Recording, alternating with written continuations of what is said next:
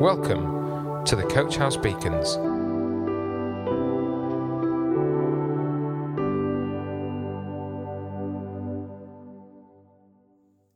Welcome to this Coach House Beacon called Stability.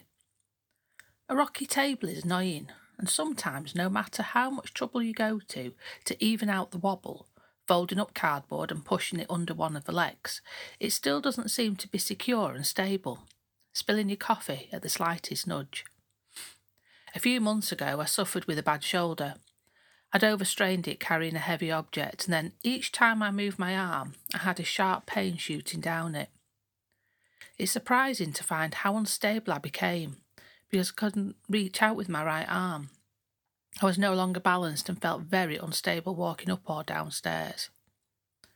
Both of these experiences show us that we like and expect stability in the objects around us and in how our bodies behave.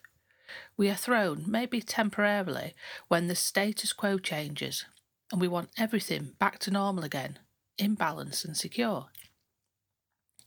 Recently on the news, there was a report of a car disappearing into a sinkhole, a chasm that opened up in a normal residential street a few miles away from where we live.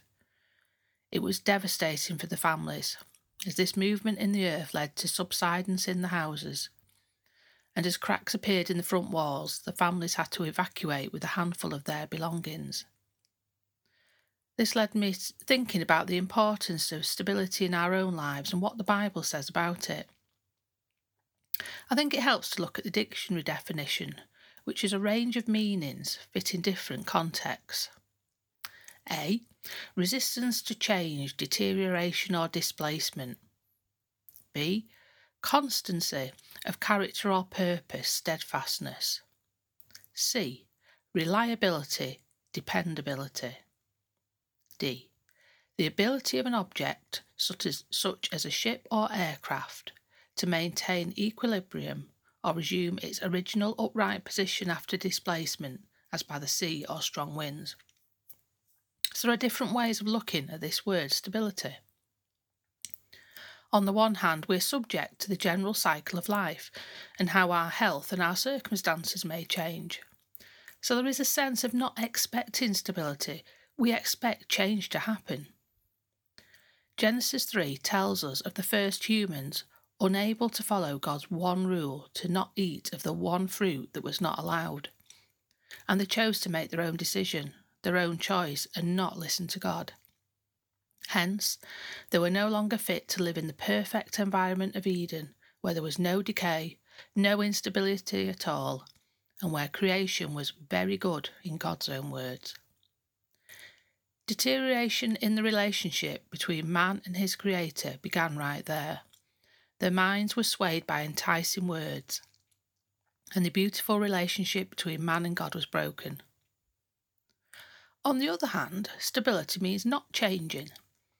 It refers to having a constancy of character, of being known for reliability and dependability, of maintaining a steadfast attitude, and is something which is both positive and something that we can work towards. The New Testament letters to the early church mention the importance of stability in character, in attitude, in opinion, and faith.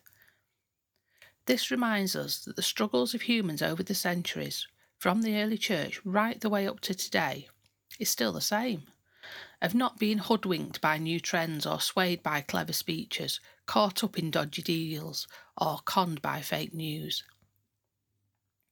In Ephesians chapter 4, Paul is talking to believers in the early church. Stability in the church happens when believers put their trust in God aim to be more like Jesus in attitude and action, and rely on His Holy Spirit to be their guide and support. By doing this, the body of believers is equipped to support and build up each other, being stronger as a family together. Ephesians 4, verse 13 begins This will continue until we all come to such unity in our faith and knowledge of God's Son that we will be mature in the Lord measuring up to the full and complete standard of Christ. Then we will no longer be immature like children.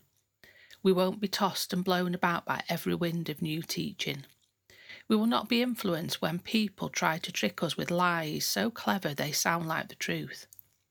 Instead, we will speak the truth in love, growing in every way more and more like Christ, who is the head of his body, the church. He makes the whole body fit together perfectly. As each part does its own special work, it helps the other parts grow so that the whole body is healthy and growing and full of love. An important aspect of stability is in maintaining equilibrium. The same as we would expect a plane in flight not to drop and rise, but to maintain its course to be consistent. In life, our aim is to follow the example of Jesus and his attitude and love towards others, while maintaining standards of the highest level in our behaviour and moral choices.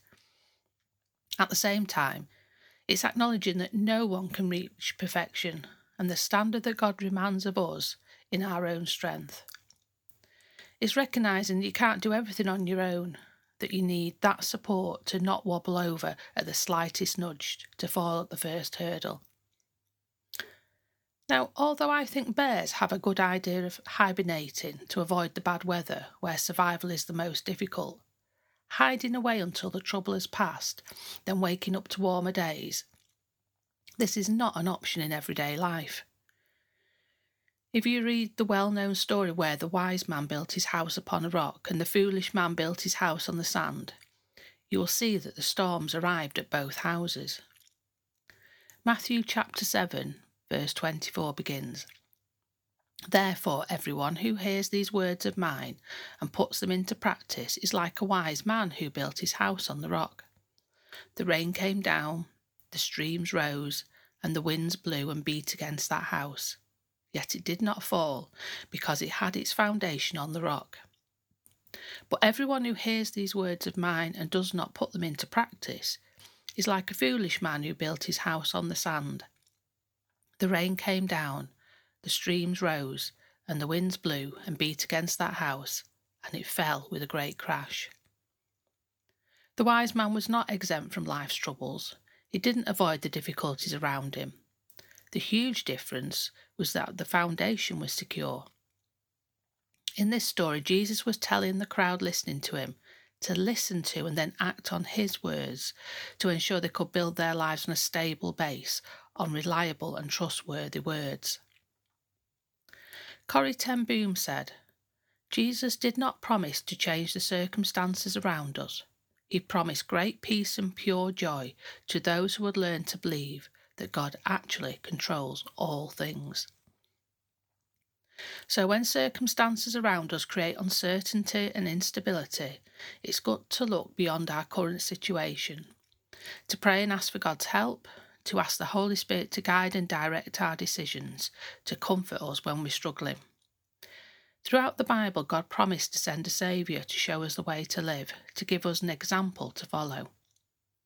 Jesus' purpose throughout was to show unbiased love to everyone and to be the perfect sacrifice for our failings and imperfections so that we could be reconnected with the Holy God.